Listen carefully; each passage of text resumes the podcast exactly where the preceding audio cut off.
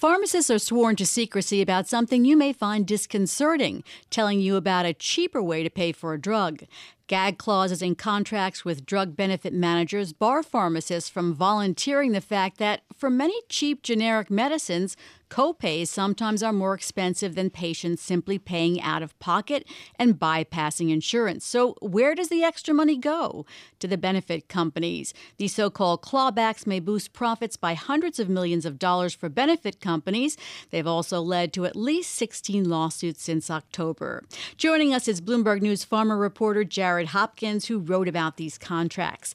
Jared, you write that clawbacks can be as little as $2 a prescription or as much as 30 Explain what a benefit manager does and how this works. Sure. Uh, thanks for having me on. Um, so, benefit managers are obscure but influential middlemen. Um, some of the, the most well known ones are uh, customers might know uh, Express Scripts, uh, which is not uh, accused in the lawsuits, but there's also Humana and OptumRx, uh, which are. Uh, Cigna also uses OptumRx. But what these are, they they process prescriptions for insurers and large employers that back their own plans, um, and they determine which drugs get covered by insurance plans.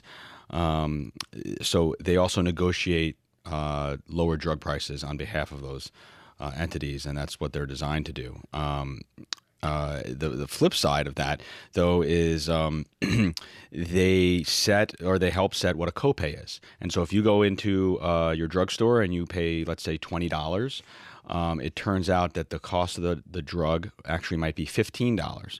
But and then what's happening, or, or, according to these lawsuits and according to other pharmacists we've spoken to, is that the PBM, the the pharmacy benefit manager, is clawing back that remaining money, which in that case would be, say, $5. And they're holding on to that. And so that's what these lawsuits are over, which are alleging that, that you can't, that these PBMs can't do this. How, how is it that none of the other insurers who work on this said, hey, I've got a way of making stuff cheaper and I can get companies or people to come and be part of my prescription plan by getting rid of the clawback?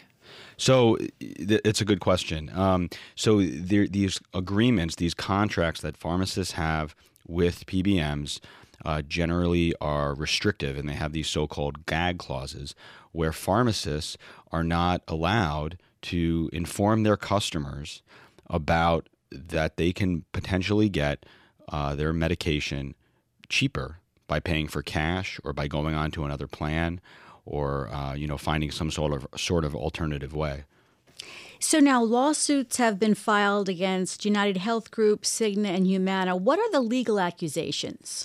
So there's uh, yeah, it's a good question. There's one is uh, there's racketeering is is a collectively we've got racketeering as as an uh, an accusation, uh, violation of contract, breach of contract, and then also uh, violation of the ERISA laws, which are basically laws that govern uh, private insurance plans, and so those those kind of, of, of what what together the, the lawsuits are, are accusing of you know, you think of racketeering and you think of the mafia or something like that, but in fact, it's really a fraud statute that says, you know, if you have an organized effort to commit fraud, essentially, you can end up with a racketeering lawsuit. And this does feel a bit like it might be an organized fraud, doesn't it? Well, there's there's a lot of secrecy uh, that goes into uh, and back and, negotiations that involve uh, healthcare negotiations with with uh, uh PBMs. Uh, there's a rebate that's negotiated with drug companies, but a lot of this stuff is is not public, and so there so we don't really know uh, everything that goes into into these sorts of things. Are some states responding to this? So uh, a lot of these lawsuits did actually grow uh, out of a um, a TV station that had done an investigation into this.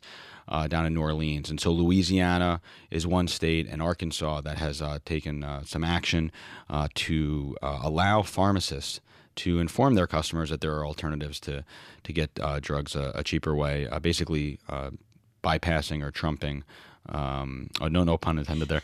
Uh, the the contracts themselves, but but it should mention that you know with, with everything that's going on with drug pricing, uh, these PBMs have been uh, getting a lot more attention lately. In particular, President Trump talking about um, drug pricing and being drug prices being too high.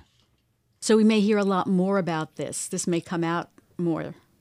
Well, you know, the the trade association for pharmacy benefit managers, uh, you know, a memo recently was leaked uh, from them uh, expressing concerns about uh, what President Trump might uh, uh, do in response to, to them and their role in the drug pricing industry. So, so it's not just drug makers. there's other entities here that are involved in healthcare, and, and a lot of customers, a lot of businesses too, don't aren't familiar with pharmacy benefit managers. It's Sounds like a European soccer league or something. It, it was a revelation to me. I have to say, your story. Um, that was it was great though, and it's on the Bloomberg terminal if you want to read it. And thanks so much to Pharma Bloomberg News Pharma reporter Jared Hopkins for being with us here on Bloomberg Law. Coming up, we're going to be talking about what's been happening with the investigation into Trump campaign officials' contact with Russian intelligence agencies. There are more questions every day.